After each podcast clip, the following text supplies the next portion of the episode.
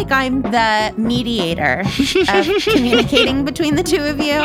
And I'm the middle child, so I'm very comfortable right now. Yeah. This is very helpful. I'm just like, actually, I think not killing female lobsters is sexist. Because women can do everything men can do, including die. Which is not logic that I disagree with.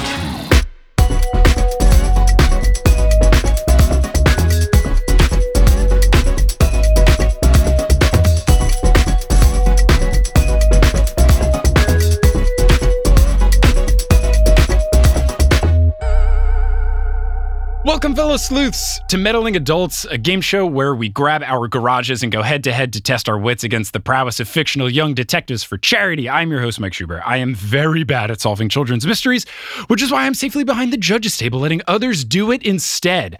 Our contestants this week, in this episode, it's a fun wizarding battle between newly minted co-workers, Vanessa Zoltan and Dr. Hannah McGregor. So, Vanessa and Dr. Hannah, how is it going? I am only calling you Dr. Hannah from now on. I have to do it from the first time we recorded Potter List together, and I will do it for the end of time.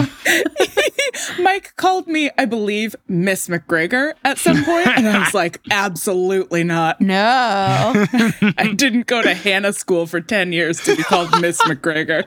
Is Dr. Hannah okay? Like your Dr. Ruth? Yeah, absolutely, for sure. Okay. Hi, Dr. Hannah. Hi, Vanessa. I never make my students call me doctor, but I really like to make Mike specifically do it. I would want to make all men who aren't my students do it. Yeah, that's the vibe. Yeah. We deserve it. So today we'll be doing mysteries from Encyclopedia Brown. Have either of you read these as kids, or are either of you big into mysteries of any sort? I have read 3 Encyclopedia Brown stories with one of my godchildren, and he solved all 3, and I solved 0. Ooh, cool. He was 6 at the time. I have never read an Encyclopedia Brown story in my life. I generally don't enjoy mystery as a genre because I can't figure out what's happening. Oh, yes. Battle of the Titans right here. We need to stop overselling ourselves, though, Hannah. My friend Andrea always says that you have to underpromise and overdeliver. So we've got the first half figured out. Well, assuming that either of you can earn any points, there will be a winning charity in this episode. So, Vanessa, which charity will you be playing for today? Since this is a Harry Potter themed episode, I thought I would donate as a fuck you to J.K. Rowling herself. So I will be playing for the Okra Project, which is a collective that seeks to address the global crisis faced by Black trans people by bringing home-cooked and healthy food for them, and that it's culturally specific. And it's an incredible organization. And fuck you, J.K. Rowling. Yeah. What about you, Dr. Hannah? I am going to be playing for the Downtown Eastside Women's Shelter here in Vancouver.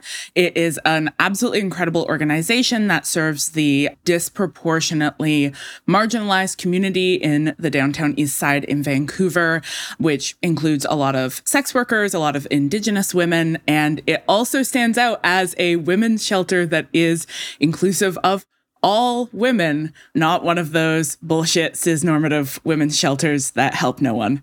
So love a double fuck you, a double-barreled fuck you. Look, whoever wins this episode, J.K. Rowling loses, which means we all win. Yay! So here's how the game show is going to work. I am going to be recapping some mysteries from the esteemed children's novel series, Encyclopedia Brown, specifically the 12th book in the series, which is called Encyclopedia Brown: In the Case of the Dead Eagles. We will not be doing that specific mystery, but that's the one that got the title in this one for some reason. I will lay out all of the clues. I will ask you for your accusations, and I'll be giving out points for correct guesses of who did it, why they did it, etc. I'll also be giving out bonus points, though. If your guess matches my incorrect guess, I will give you a Misery Loves Company bonus point, since I'm usually very bad and very wrong. And I'll also just give out bonus points for anything that makes me smile or chuckle. If you have a particularly ridiculous guess, you throw some good shade around, anything that makes me feel like I want to give you a bonus point, I'll do it, because we need joy somehow in the year 2020, so that's how I'm deriving joy, assigning arbitrary points to things. Hooray! Mike, I have a question for you. Yes, of course. Did you pick this book because you hate birds and want all birds to die, like you don't care when Hedwig dies?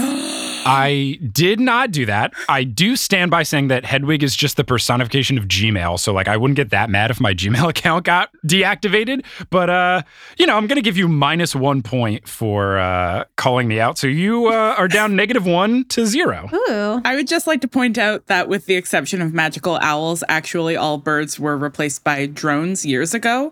So the birds actually work for the bourgeoisie. So this is the second consecutive episode where we've talked about this, and I love it. I mean, it's just a fact.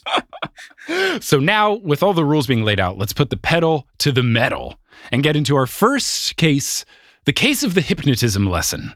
So Dave Foster walks into the Brown Detective Agency, and the narrator says, quote, "Dave was 7 and full of questions," which feels on brand for a 7-year-old. His first question that he asks Encyclopedia Brown is, "How do you tell a boy lobster from a girl lobster?" And Encyclopedia Brown says, "Girl lobsters have longer tails." And then Dave says, "Well, I think Bugs Meenie cheated me." Encyclopedia Brown says, "If I know Bugs, he did." And I just imagine one of those turn to the fourth wall, like, if I know Bugs Meenie, and I do, then he did. Bugs Meenie's the town bully, and he constantly runs schemes to screw kids in town out of money. So this is just another one of those schemes, and Encyclopedia Brown is here to set him straight. So Bugs Meenie, as described by the narrator, it says, quote, "He was the leader of a neighborhood gang of tough older boys. They called themselves the Tigers. They should have called themselves the Mountaineers. They were never on the level." A perfect joke. This one was written in 1975. This went completely over my head. Never on the level? Is that a common phrase? So they're always at high altitude because they're never at the level, like mountaineers. Because they're never honest on the level. On the level means honest. It's old-timey slang for, like, straightforward. Oh, all right. I've never heard that one before, yeah. But Hannah and I disagree as to whether it's a perfect joke or a horrible joke. I feel like that's the correct response to these kinds of jokes, so I think you're both right. Well, neither of us are going to win with that attitude. You're still in the lead, though, because I'm at -1. Yes. So Encyclopedia Brown says, if Bugs had his honesty taken out, it would be a 1-minute operation. I don't think that's how surgery works. I don't think it's faster when the thing is smaller. I'm not a doctor. I am. Yeah, a medical doctor, of course. Mm-hmm. Not that kind of doctor, but I'm going to say with authority, that's a medically inaccurate joke. Is anyone on this podcast a doctor? So Dave explains to Encyclopedia Brown that Bugs charged Dave $1 to learn how to hypnotize a lobster. And here's his story. An hour earlier, Dave had walked by the Tigers' clubhouse. Bugs and his pals had just returned from catching lobsters. They were seated around a boiling kettle, getting ready to eat these lobsters that they just caught. And Bugs told Dave that he caught 11 lobsters by hypnotizing them, and then asked Dave if he wanted to learn the secret to doing so. "If you give me $1, I'll teach you my secret." So Bugs picked up a big lobster, according to Dave, the kind you would pay, quote, "big money for" in a restaurant, and then waved his right hand at it like he was doing magician fingers. Now, Encyclopedia Brown says that he was probably waving his hands as some sort of misdirect. He was probably just pinching parts of the lobster to make it look like it was moving. But Dave says no, because he held the lobster by the tail. And then Dave says the lobster just didn't do anything. But Bugs said he could make it even balance a ping pong ball on his head, but he wouldn't show Dave this trick because $1 is only the introductory sample lesson. You have to pay $10 for the full course. So he's gone like full Tony Robbins scam motivational speaker thing here, and I hate it. That's also a wildly useless thing to be able to do. Like, if you're going to eat an animal, do you want to invest $10 in humiliating it first? I mean, I guess if you're just bad at catching lobsters, which usually just involves putting down a trap and then coming back tomorrow, I guess. But you're right. It seems like a strange hunting technique. The ball balancing, like, when's that going to come up? That part feels unnecessary. I don't know if that's humiliating the lobster, though. That's teaching the lobster a trade. Oh, so hypothetically, if the lobster becomes like a cool circus lobster, you won't eat it. Exactly. It's giving the lobster an opportunity to be taught how to fish so to speak. Vanessa, you have gotten a bonus point. You're back at zero now for insinuating that this lobster can, make it on its own. So Dave places a quarter on the gas can where Encyclopedia Brown takes his detective earnings. And he says he wants EB to get his dollar back because, quote, I didn't learn a trick. All I got was this. And he shows him a Polaroid photo of Bugs and Dave with this big red lobster and Bugs making the magic hands at it. And I love that this is just the version of I went on the vacation and all I got was this shirt kind of thing. This is the energy that Dave is bringing to the table. Okay. Is the lobster red? Yes. Then the lobster's dead. I think that's going to be the solution. Yeah. Yeah. Well, there's not much more to the mystery left. So they go to confront Bugs. Bugs says, make like a drum and beat it. Dave says, give me back my dollar. And then he says, you never told me that it was this whole introductory lesson thing. And Bugs says, well, no one can learn overnight. It took me weeks. You have to learn this whole process.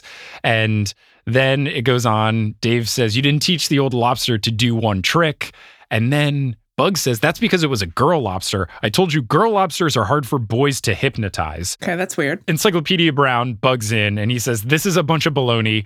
I know you are lying. And now is the part where normally I would turn to the two of you and ask, how do you know that he's lying? But Hannah has cooked the goose. And by the goose, I mean the lobster. So sorry. It's a dead lobster. Did you know that was it, Vanessa? We run on an honor code here. So if you also knew that, I'm happy to award you the points as well. But I will say that was the answer. Oh, I didn't only know it. I also knew to keep my mouth shut until the right time. Oh, you knew the answer and you also knew how narrative works. Yeah, and how to play the game. I knew three things. I definitely don't know how to play the game.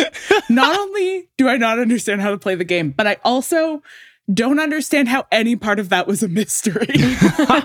So the thought was that the premise, if you didn't know that red means dead, you would think that he had it hypnotized to be asleep, and then the extra money is to hypnotize it to do stuff. To fish. Yeah, exactly, to fish with ping pong balls balancing on its head, etc. Gotcha. Yeah, and then the other stuff was a misdirect. Now, I had an incorrect answer because I'm garbage at this. When he brought up the girl lobster thing, they go on to say that they ate the lobster afterwards when they ask for proof, and I thought this was just like a thing people did, but maybe my grandpa was just a good guy. But my grandpa lived on the Jersey Shore and he got official permits and everything to where he could go lobstering. There was a certain like amount that you could catch and they had to be a certain size and you couldn't catch young ones. There was like a whole procedure, but he could catch his own lobsters. But even if they were legal for him to catch, he always put the girl ones back because he felt like that was rude since they, give birth to other lobsters. So I just thought people didn't eat girl lobsters, but maybe Pop is just like a super homie. Pop is old fashioned. He's from a different generation. This is from an outdated form of chivalry. And given that women tend to die different deaths than men, I'm fine with some chivalry every once in a while. Women get paid 71 cents on the dollar. Men, open doors for me. Yes, I need to get there faster because I need to work more to earn the same as you. Whereas when somebody tries to hold a door for me, I'm like, absolutely not, not on my watch. I'm like, yeah, that's right. That's not all you owe me, sir. I once got in a standoff with a man where I had held a door open for him. And he was like, oh, no. And was trying to take the door from me so he could hold it open for me. You're like, I'm already in. I was like, no, just walk through the door. And he couldn't. Like, he couldn't walk through a door a woman was holding for him. And I was like, I will win. We're in a stalemate, and I am going to win this standoff. I live here now. This is where I live. Wait, is this an Encyclopedia Brown mystery? Ooh, the case of the open door. The mystery is, am I still standing in that foyer? None of this really explains how that the lobster having a long tail had something to do with this, but I guess that's kind of a red herring, isn't it? The lobster sex conversation at the beginning of the mystery. No, it's a red lobster, not a red herring. You have to start listening. Oh my gosh. Yeah, I thought because they had said, oh, it didn't work because it was a girl lobster, and then we ate the lobster. I was like, but you don't eat girl lobsters, so You're lying. I figured this trick out. It's impossible. Exactly. Because sometimes the solution is just Encyclopedia Brown just knows you're lying, so something is up. So I didn't really think the next step. I just thought, you're not supposed to do that, so you're lying. But I guess Pop-Pop just rolls differently. I love Pop-Pop. Big fan. He was a good dude. Mike, when you're a grandpa, what do you want to be called? I think I want to keep Pop-Pop. It's a good one. My dad is now currently going by Pop-Pop because my sister has a 3-year-old, so he has become Pop-Pop. I would love to take the Pop-Pop mantle. It's like Batman, where when you become Pop-Pop, you like also have to become like nicer and more calm. And I think that that would be important for me as a human. Yeah, like Batman, famously nice. Mm-hmm, mm-hmm. So you each got 3 points for getting it right, but Vanessa got 2 bonus points for trash talk. So it's now 5-3 in favor of Vanessa. This is outrageous. I can't believe you started at -1 and you're still beating me. Podcasting is not a visual medium, so people could not see the victory dance I just did. But everybody should know that it was like a skit from Cheer. It was that good. Wow. How are your bones? Mildly broken, but it was worth it for the art. I suffer for my art. Okay.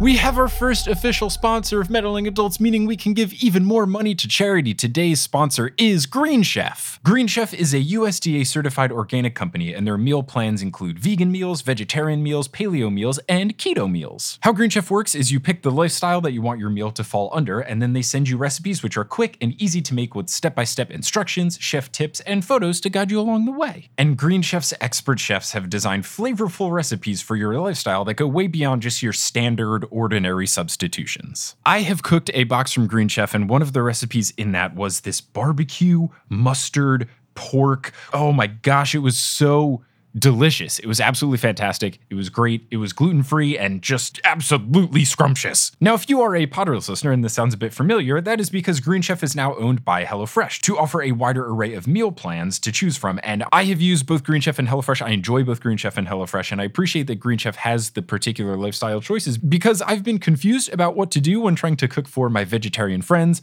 or my gluten-intolerant aunt. So the fact that Green Chef can teach me how to make recipes in those wheelhouses makes me very happy. And if you want to get in on this absolutely scrumptious, delicious meal kit service that fits your lifestyle, then you can go to greenchef.com/meddlingadults80 and use the code meddlingadults80 to get $80 off across 4 boxes, including free shipping on your first box. So that is greenchef.com/meddlingadults80 and use the code meddlingadults80 to get $80 off across 4 boxes, including free shipping on your first box. So go check it out and make some tasty food. Hooray!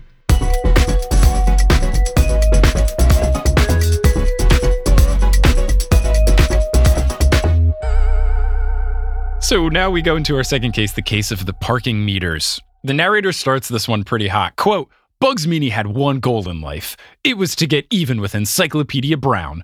Bugs Meenie hated being outsmarted. He longed to pound the top of Encyclopedia's head until the detective could pull up his socks by lifting his eyebrows. That's incredible. Wow. Old-timey jargon really comes through. But Bugs Meenie never uses force against Encyclopedia Brown because Encyclopedia Brown's partner in solving crimes, Sally Kimball, who is the prettiest and strongest girl in the 5th grade, has beaten up Bugs Meenie on multiple occasions. And the narrator describes this as, quote, whenever he felt like beating up Encyclopedia, he thought twice about Encyclopedia's partner, Sally, one for each of her fists. So I love using the think twice in conjunction with, you know, here's my 2 biceps, name and other name. It's the 2 thoughts that he has about crossing Encyclopedia because Sally's going to beat him up. Yeah. This is the first thing you've said that's made me want to read an Encyclopedia Brown book. Sally Kimball is incredible. These books, which launched in 1965, this particular one is from 1975, are ridiculously and very surprisingly feminist in that Sally Kimball is the true hero of the series. She is perfect. She's won softball games with game-winning home runs. She beats people up. She solves mysteries. She is just a multifaceted human, and I just love it. The Ginny Weasley of Encyclopedia Brown. Yes, pretty much. So on Monday, a boy had called the Brown Detective Agency telling Encyclopedia Brown to meet him for important business at the cemetery at 3:00 in the afternoon. But when Encyclopedia showed up, no one was there. Yesterday, which is Wednesday, Sally received a call from a boy asking to meet him at a deserted airship at 7 o'clock with a case. Again, she showed up. No one was there. Sally thinks that this has to be some sort of Bugs Meenie revenge plan. This is a very common theme throughout the books where Bugs Meenie sets up some sort of thing. He gets the local police officers who are incredibly gullible in this town in on it and then gets accomplices to make Bugs and Sally look guilty, and it never works. And spoiler alert, Encyclopedia Brown and Sally thwart this attempt as well. Thank God. Don't worry. Encyclopedia Brown and Sally, more competent than the local police department in Idaville, Florida. That checks out. Yeah. Mm-hmm. So Sally and Encyclopedia Brown are talking about this, and a police car stops in the driveway of the Brown Detective Agency, and Bugs and Officer Culp get out, and Bugs screams, "There they are, Mr. Brains and Miss Muscles. Private detectives my eyeball. They should be in jail." So Encyclopedia Brown says, "What's he shouting about?" And the officer says that Bugs has claimed that Encyclopedia Brown goes along the streets saving drivers from $5 parking fines. Apparently, Bugs says that Encyclopedia Brown puts dimes in the meters and then leaves a little calling card. And he has one of these calling cards, which reads, "Hi, you have just been saved from a $5 parking ticket by the Robin Hood Parking Aid. Your time on the meter had run out. Could you send $2 so that I may continue to bring you and others this service?" And then the card is signed Robin Hood, and it has an address on it, which is Encyclopedia's address. I'm not going to list it because that would dox him. Very sensitive. You're so thoughtful, Mike, of our nerves, of Encyclopedia Brown's safety. I'm very impressed. I'm just trying my best. But yeah, I mean, I guess this is technically illegal, but it does feel like Encyclopedia Brown is getting accused of doing a good thing. If not illegal, there's a larger grift happening here, which is, I gave you a dime, please give me $2. Well, I don't think that's a grift, though. He's assuming that only like 1 in 10 people will actually do that. He just saved that person $3. It does kind of feel like change.org, where you sign a petition and they're like, "Hey, do you want to give us $3, which no one should do because it doesn't actually go to the fund. It just goes to change.org. But it felt like that kind of vibe of, oh, something good has now happened. Can you pay me? Yeah, I mean, I think if you actually set this up, if you were actually like, I am going to make it my business to go around to people whose meter's about to run out and put some money in that meter and then just have like a Venmo on a card that's like, if you want to contribute to this fund of like this cool initiative that I'm doing, then go ahead and like chip a little money in. It's all going to go into like putting money into people's meters. Not only would that not be illegal, I think it would be great and we should do it. Yeah, me too. So Bugs says he must be raking in money, and I bet he doesn't report a cent of it to the government. So now this has become a tax fraud case. Yeah, Al Capone of Florida. Yeah, well, he's a child, so he probably doesn't have to pay income tax. So Officer Culp seems a bit uncomfortable, and he even says, "I'm not sure if any laws have been broken, but we would have to let a judge decide." So Sally and Encyclopedia Brown say, "This is ridiculous. You have no proof. This is just you accusing us with no sort of evidence at all." Bugs says that he had video of Encyclopedia Brown doing it on Monday at 3 o'clock, which is the same time that he got that phone call. But then Bugs says, quote, "This screwy dame stole the film." Sally says, "I did what?" And then Officer Culp butts in. He says, Bugs claimed that he picked up the developed film yesterday, and at 7 o'clock in the evening, he showed it in his living room to his pals. Just as the film ended, he says that you jumped through the window, grabbed the reel out of the movie projector, and ran away. Incredible. Bugs says that he chased Sally across the backyard, and when she passed under the streetlight, he saw that she wasn't holding the film reel anymore, so he thinks that she must have just tossed it at some point. Like a Lorena Bobbitt thing. I do not know what that is. What is that from? She probably tossed it into the bushes like a severed penis. Yeah. Is that what that was a reference to? What are we talking about? You don't know about Lorena Bobbitt? I don't. Are you too young? Oh, man. Maybe. I think he is. Oh, that's cute. Lorena Bobbitt chopped off her husband's penis, and she like got in the car to run away from him. He was abusing her, and she was like driving, and she was like, "Oh shit, I still have his penis in my hand." And so she threw it out the car window, and it like fell into a field. And then the cops did a search, and they found it in the field, and they reattached his penis. Wow. And then he made porns with his reattached penis. No! You've lost a point for telling me that. I didn't know that part. 4-3. It gets worse. Do you want me to keep going? No, I do not. Your own bonus points are at stake. Yeah, please keep going. This is how I'm going to win. But my joy in making you a little uncomfortable by telling you like a news story. That's its own bonus point. Yeah. But I only believe in making people uncomfortable when they consent to, so I shall stop. Thank you. I appreciate you. Thank you for your service. So Krupp asks Encyclopedia Brown and Sally, where were you at Monday at 3 and Wednesday at 7? And they say the whole phone call thing, but since there were no witnesses, their alibis are looking a bit shaky. So Culp says, let's go to Bugs' house to look for evidence and stuff, since we're currently in a your word against mine situation. So they search Bugs' backyard for the missing roll of film. And after a few minutes, Bugs shouts, I've got it. And he sees the reel of film and he says that no wonder I couldn't find it before. It was under this newspaper that the wind had blown over it. So he takes the film, goes into the living room, pops it into the projector, turns it on, and it starts playing.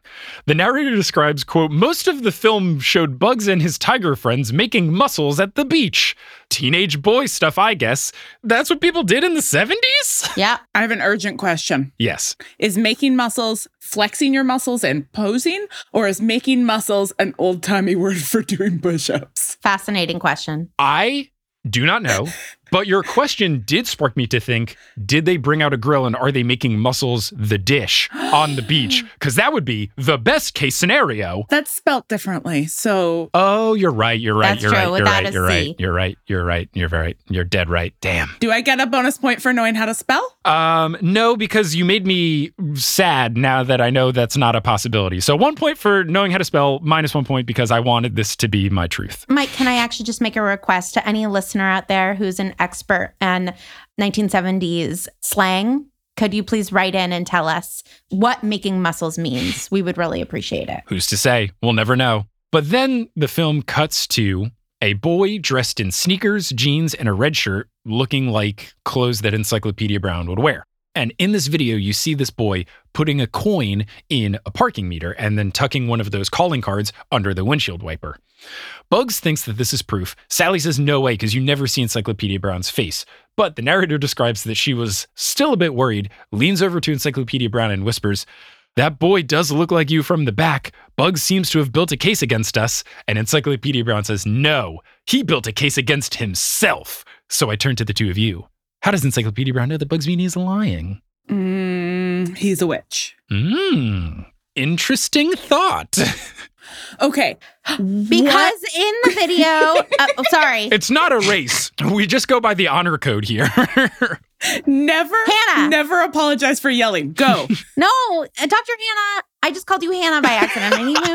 I didn't even call you by your honorific. I am holding the door for you. Please go through. Oh, no. I've seen this before. Don't do it. You don't want to hold the door.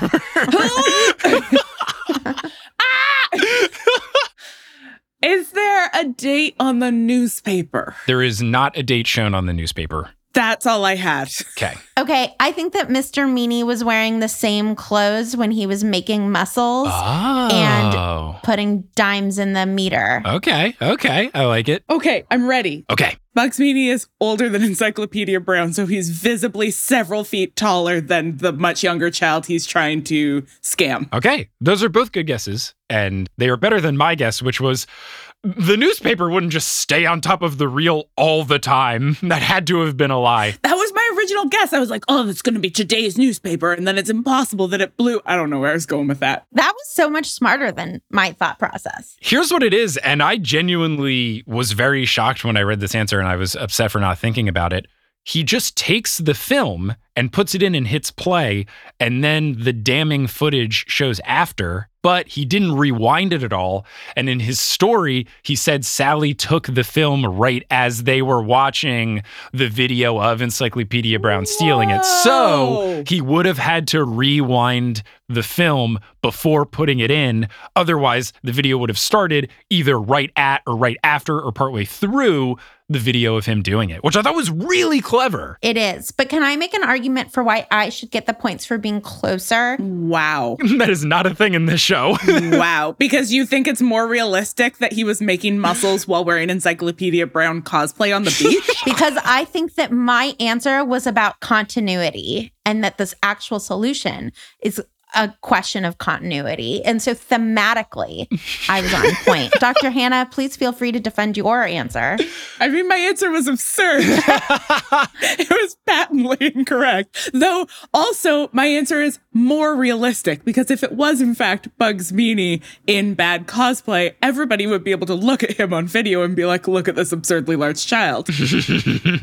I'm going to unleash some big middle school math teacher energy while saying you don't get partial credit for building part of a bridge, so you don't get partial credit for making a guess that kind of makes sense. So no points awarded. That is such a dumb expression, because you do get partial credit for building part of a bridge. Oh, it's the worst. Yeah, no individual is building the entire bridge. It's a fundamentally collaborative exercise, so that's very silly.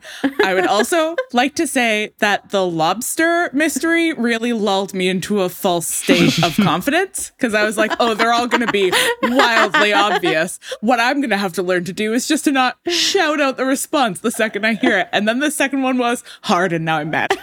I will give everyone a little peek behind the curtain of how I make this show is that I like to sandwich them where they it's an easy one, and then the hardest stuff's right in the middle, baby. And then we can end on like a nice little easy note. But this one's a little bit in between. Sorry, is that what your sandwiches are like? Are they soft on the outside but hard in the middle? Yeah, you know, bread is softer than meat, I guess. Moving on to case three, the case of the broken window. So, Encyclopedia Brown and his dad, who is the chief of police, are on the way to John Hall's house after getting a call at 8:30 p.m. Chief Brown is dressed as a caveman, and Encyclopedia Brown is dressed as a pirate, because you've guessed it, this episode's coming out in October. We got ourselves a Halloween mystery, folks!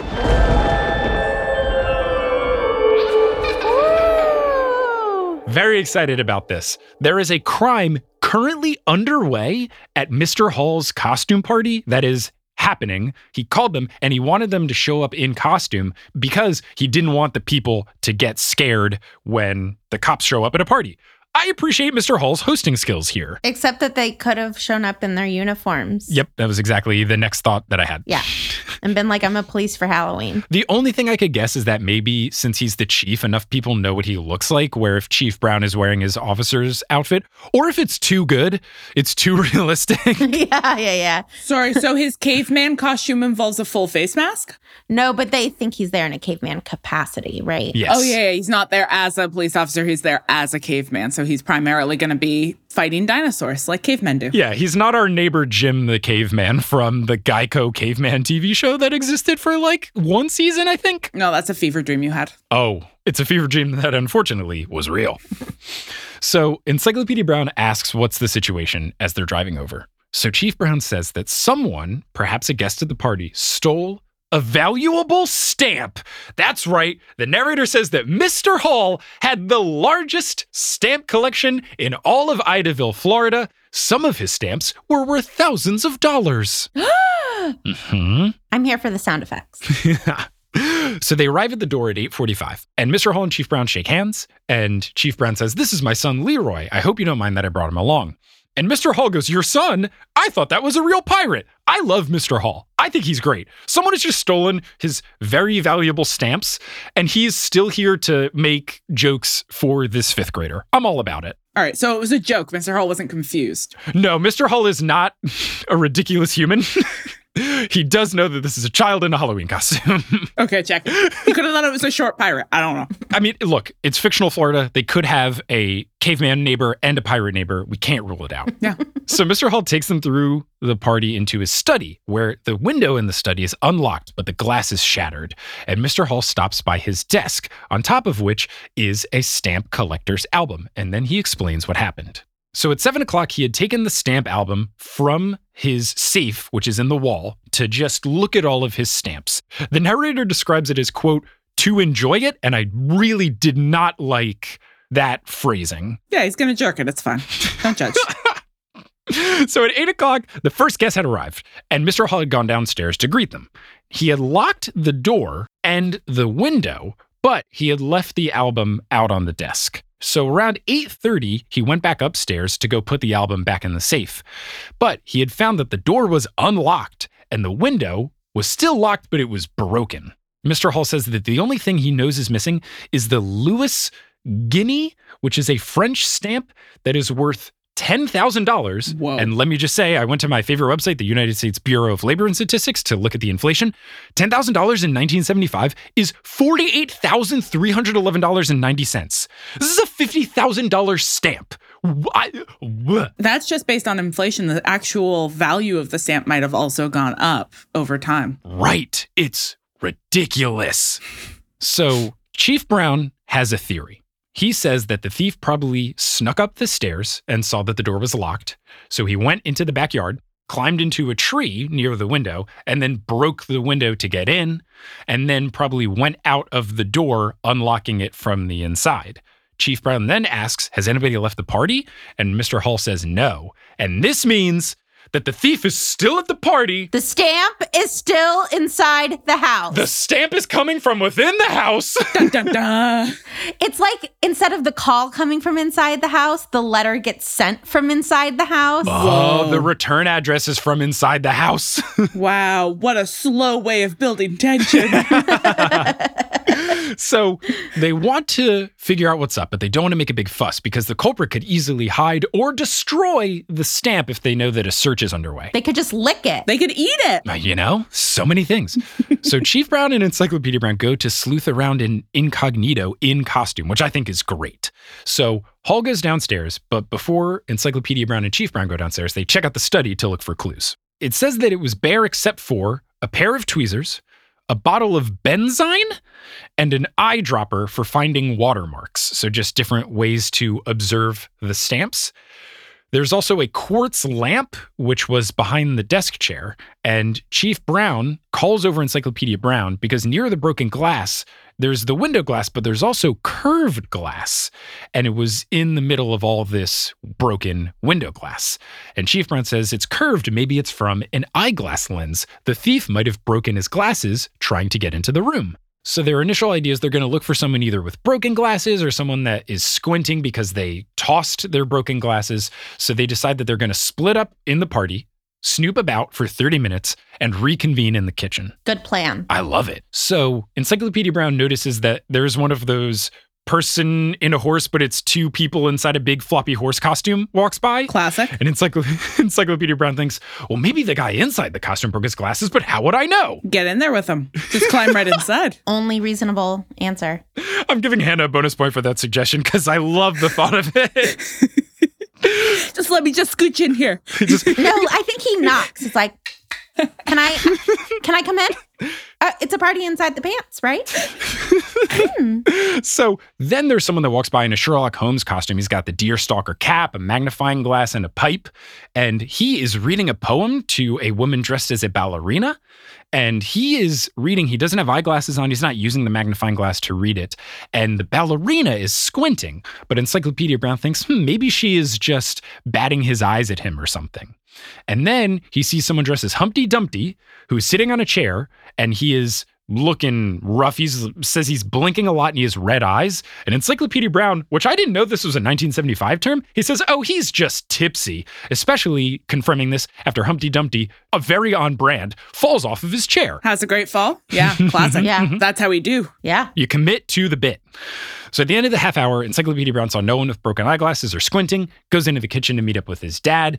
His dad says the same thing. He didn't see anybody that fit their description. He says, I hope that you did better than I, because I struck out. And Encyclopedia Brown says, struck out? Dad, that's it. That bit of curved glass wasn't from an eyeglass lens at all. So now I turn to the two of you.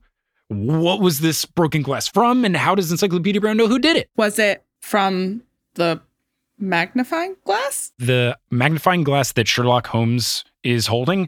It's an intact functional magnifying glass. Okay. So the curved glass is from the lamp that broke because a baseball something. Something with curved ball makes me think that there's a baseball involved here. Ah. Struck out. Ooh. Just struck, I will say. He says struck, that's it. Oh. You can have another guess, but yeah, struck is specifically the aha moment. Uh-huh, uh-huh, uh-huh. So we had a horse, a ballerina, a Humpty Dumpty, and a Sherlock Holmes. And then the top of the horse. We have two people in the horse costume. We got two people. Actually, we have three. Encyclopedia Brown. Yeah, he's also in there. He's also gotten in there. Okay, so the answer is that it was just a baseball player that the narrative never mentioned. Ooh. I will give the hint. It is someone that is mentioned. I don't know if you had a backup guess, but it is one of these people you've identified as, if you both want to guess not the mystery baseball player. Yeah, I got a guess. The curved glass of the horse, of the ballerina, Sherlock Holmes, Humpty Dumpty. It's Humpty Dumpty. Okay. Because the glass is somehow curved for his shape. Okay. It was Humpty Dumpty, but it has something to do with his red eyes and the eyedropper. Oh, okay. So you're both wrong, but I like the guesses. It was Sherlock Holmes because when they were in the room to look at the stamps, there was no way of magnifying looking at the stamps. There wasn't like a magnifying glass or a microscope or anything. So what Encyclopedia Brown reasons is that to break open the window, the Sherlock Holmes used his magnifying glass to break it open, which caused his to break. So he got rid of the broken one and then took the functioning one from inside the study. There was only one magnifying glass in the house, and there should have been two. Mm-hmm. That was that. So I will say we're at a very interesting point in that it is tied. It's 4-4. So we have a tie break riddle. Now, the way this works, whoever buzzes in first, just say buzz out loud. And if you get this one right, you get it. So here's what it's all coming down to. Here's the riddle. Which word is spelled incorrectly in every dictionary? Buzz. Yeah. Incorrectly. Yes, that is it. The word incorrectly is spelled incorrectly in every dictionary. And that's why she's a doctor, everyone. Doctor of words. Oh, wow. Doctor of words indeed. So, Dr. Hannah, you have reigned victorious. You have earned money for the Downtown Eastside Women's Shelter. How does it feel to win this one over Vanessa? I think we can all really agree that I was the underdog through this whole episode. Hey! You were, if anything, you were the backside of the horse. Yeah, exactly. I'm a real horse's ass, and it was surprising to everyone, myself included. So I'm proud. I'm elated. I'm going to hold this over Vanessa's head for the rest of our lives. Yeah, years, I can imagine. Yeah, you couldn't have given this victory to anybody less deserving. Hannah and I are just at the beginning of what I hope to be a lifelong relationship and friendship. So I'm glad that you got this early on, Hannah. Dr. Hannah. That's wonderful. Well, Vanessa, you fought valiantly. It was close. It came down to a tie break. So I'm proud of your efforts as well. But thank you both so much for joining. This was a ton of fun. Vanessa, if people want to find you doing stuff on the internet, podcast-wise or other, where can they do so? I have a podcast called Harry Potter and the Sacred Text, so you can find me in all the places. Wonderful. What about you, Dr. Hannah? Oh, I make a podcast called Witch Please, which is on Vanessa's podcasting network. And that is also, places where podcasts are. Awesome. Well, thank you both so much for joining, listeners. Thank you for listening. And the score in this wasn't the highest, but you did have very creative solutions, which we'll say makes you some interesting meddling adults. Wow.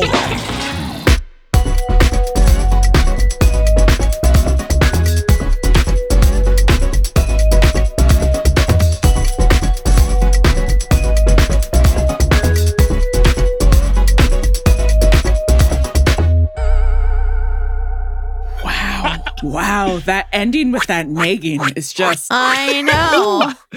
Just saved it up. I'm going to delete the audio as I hit stop. Joke's on you. I recorded the Skype call.